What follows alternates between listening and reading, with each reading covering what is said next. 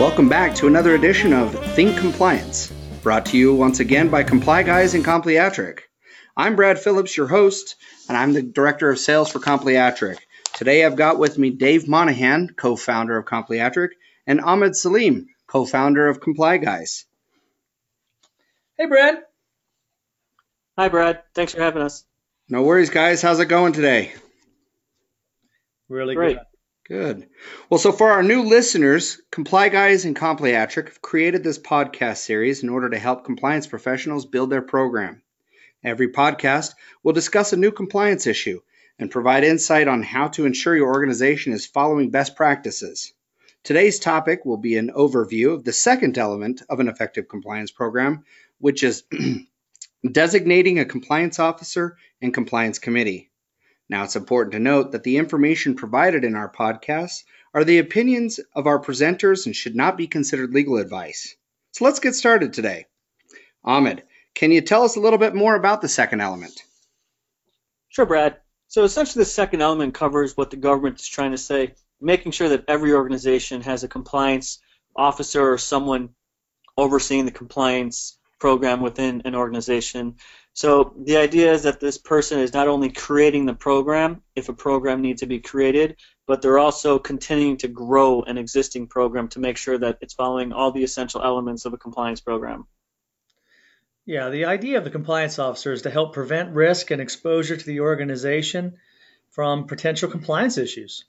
So, how does a compliance officer do that? Well, it's important that the compliance officer have the following elements to help them with their job. They need to be able to report directly to the CEO. They should at least have a dotted line to the board of directors. And ideally, the compliance officer should not be the company's CEO, CFO, or legal counsel. So, Dave, can you explain why that would not be a good idea? Yeah, well, first of all, it's important for the compliance officer to report directly to the CEO because there's times when the compliance officer has issues and their message may not be resonating within the organization.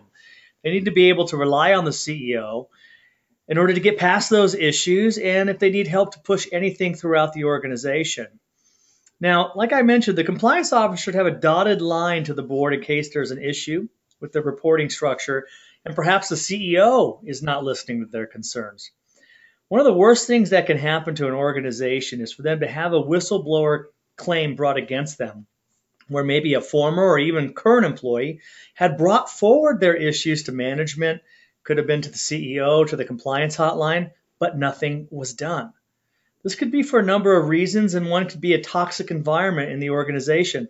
And to protect the organization from these potential issues, the compliance officer should be able to report to the board when the concerns are not being met and they need some additional help.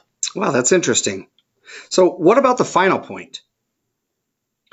So, Brad, essentially what it states in Compliance 101, another book that you can purchase through HCCA, it essentially states an organization should not appoint the CEO, CFO, or legal counsel as their compliance officer.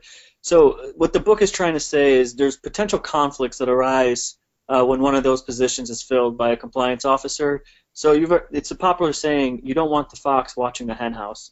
So, you know, to caveat that, you don't. It doesn't necessarily mean that all individuals in this position couldn't effectively do their job as a compliance officer. But the idea is to avoid any possible concerns or conflicts.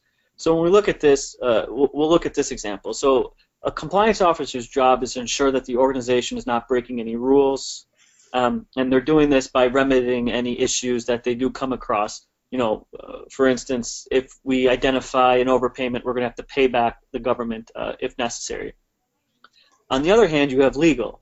Legal job is to protect the organization and to ensure the organization is still viable and has the resources to function. So, as a compliance officer is looking to uh, make sure that we're doing everything appropriately, legal is making sure that we're being protected.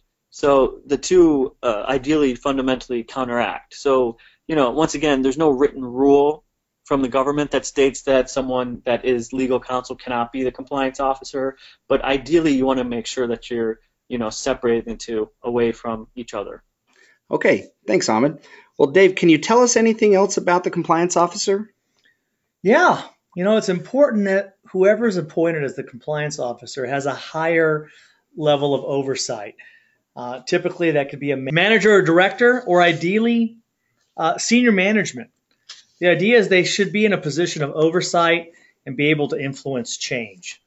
It's very important that the individual is also a strong leader. Yeah, that's a great point, Dave. Actually, so you know, compliance. You know, anyone that's in compliance knows it's a difficult line of work. You know, it's always important that your compliance officer has some form of qualities to navigate your organization's compliance program. Um, if you don't have leadership traits, it's going to be a tough time to actually get through your days as a compliance officer. It's also important to note that a compliance officer has the ability to actually have difficult conversations so there's often times as a compliance professional you're coming across serious issues, um, basically where you're going to have to have difficult conversations. You're going to have to talk to someone and make sure that uh, they're not going into medical records of a loved one when they're not supposed to. And if they happen to be doing so, you have to be able to have the conversation of saying, hey, you're not only breaking the policy, but you're breaking the law, and you're going to probably have to terminate the person. So that's it's very important that your compliance officer has that quality. And then you also want to ensure that the compliance officer has visibility for your staff. You, know, you want to make sure staff can actually uh, say they actually know who the compliance officer is. Um, they want to be able to know who they can bring their concerns to, and you want to make sure they actually understand what it is the compliance officer and the compliance department does. Thanks, Ahmed, for explaining the first part of the element, which was the designating the, of a compliance officer. Let's shift gears just a little bit, guys. What can you tell me about designating a compliance committee now? Well, Brad, a compliance committee is an effective way to have a discussion on a compliance issue within the organization, as well as giving management or another committee member an understanding of what the compliance program is working towards. The role of the compliance committee is to support the compliance officer when they're navigating difficult decisions or issues. So, Brad, it is important to note that uh, there are multiple committees that a uh, compliance professional may have in their organization. One could be an audit committee, another one being a board of directors committee.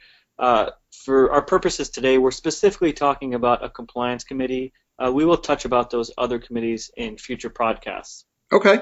Well, so how do we create a compliance committee then?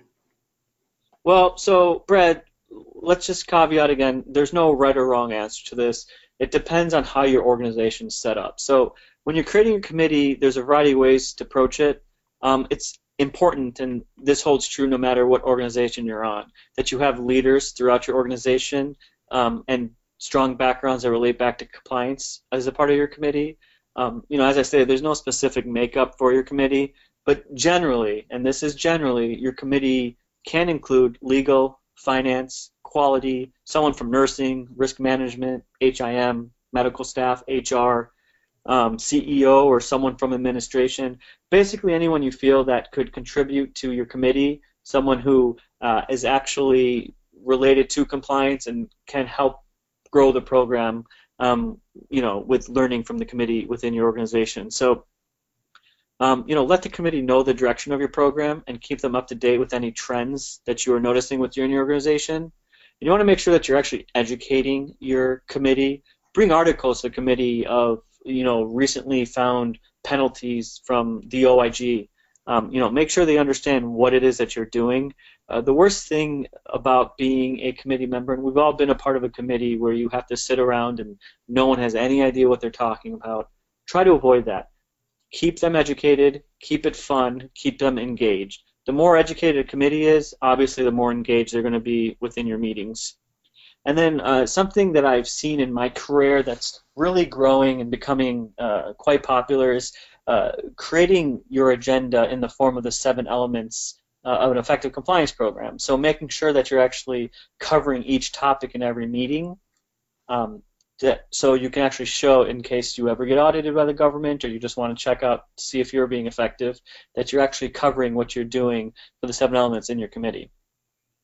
Yeah, you know, and uh, you know, final thought for me is keep it interesting. You know, a lot of the information provided in the meeting, it's complex, um, but you need to make sure that everyone understands what's being discussed, and uh, you know, maybe bring in some uh, some treats, some cupcakes or something. It's always makes the committee meeting uh, more enjoyable. So very true, Dave. We all love our donuts. Now, the last question I have for you guys would be Would it be important or beneficial to track the meetings of the committee meetings? Yeah, so it's a great question. You know, one of the main components of actually having a compliance committee is making sure you're not only keeping minutes for your meetings, but that you're actually tracking attendance and actually tracking when you're having your meetings. Now, when we talk about having your meetings, you could have it depending on your organization, once again, monthly, quarterly, biannually. Obviously, the more frequently you meet, the better. But make sure you're tracking this information because you want to be able to show not only to uh, your committee, to administration, the board, or even the government that come in what you're doing, what you're discussing in your committee, and that you actually have a committee meeting. So it's very important. Well, so thanks again for all of your guys' time and insight on this. Thanks, Brad. So thank you again for listening to another Think Compliance podcast. Please join us for our next podcast on the next element of an effective compliance program, which will be conducting an effective training and education. If you have any questions, please reach out to Ahmed Salim. His email is listed on the description page of the podcast. Thanks again.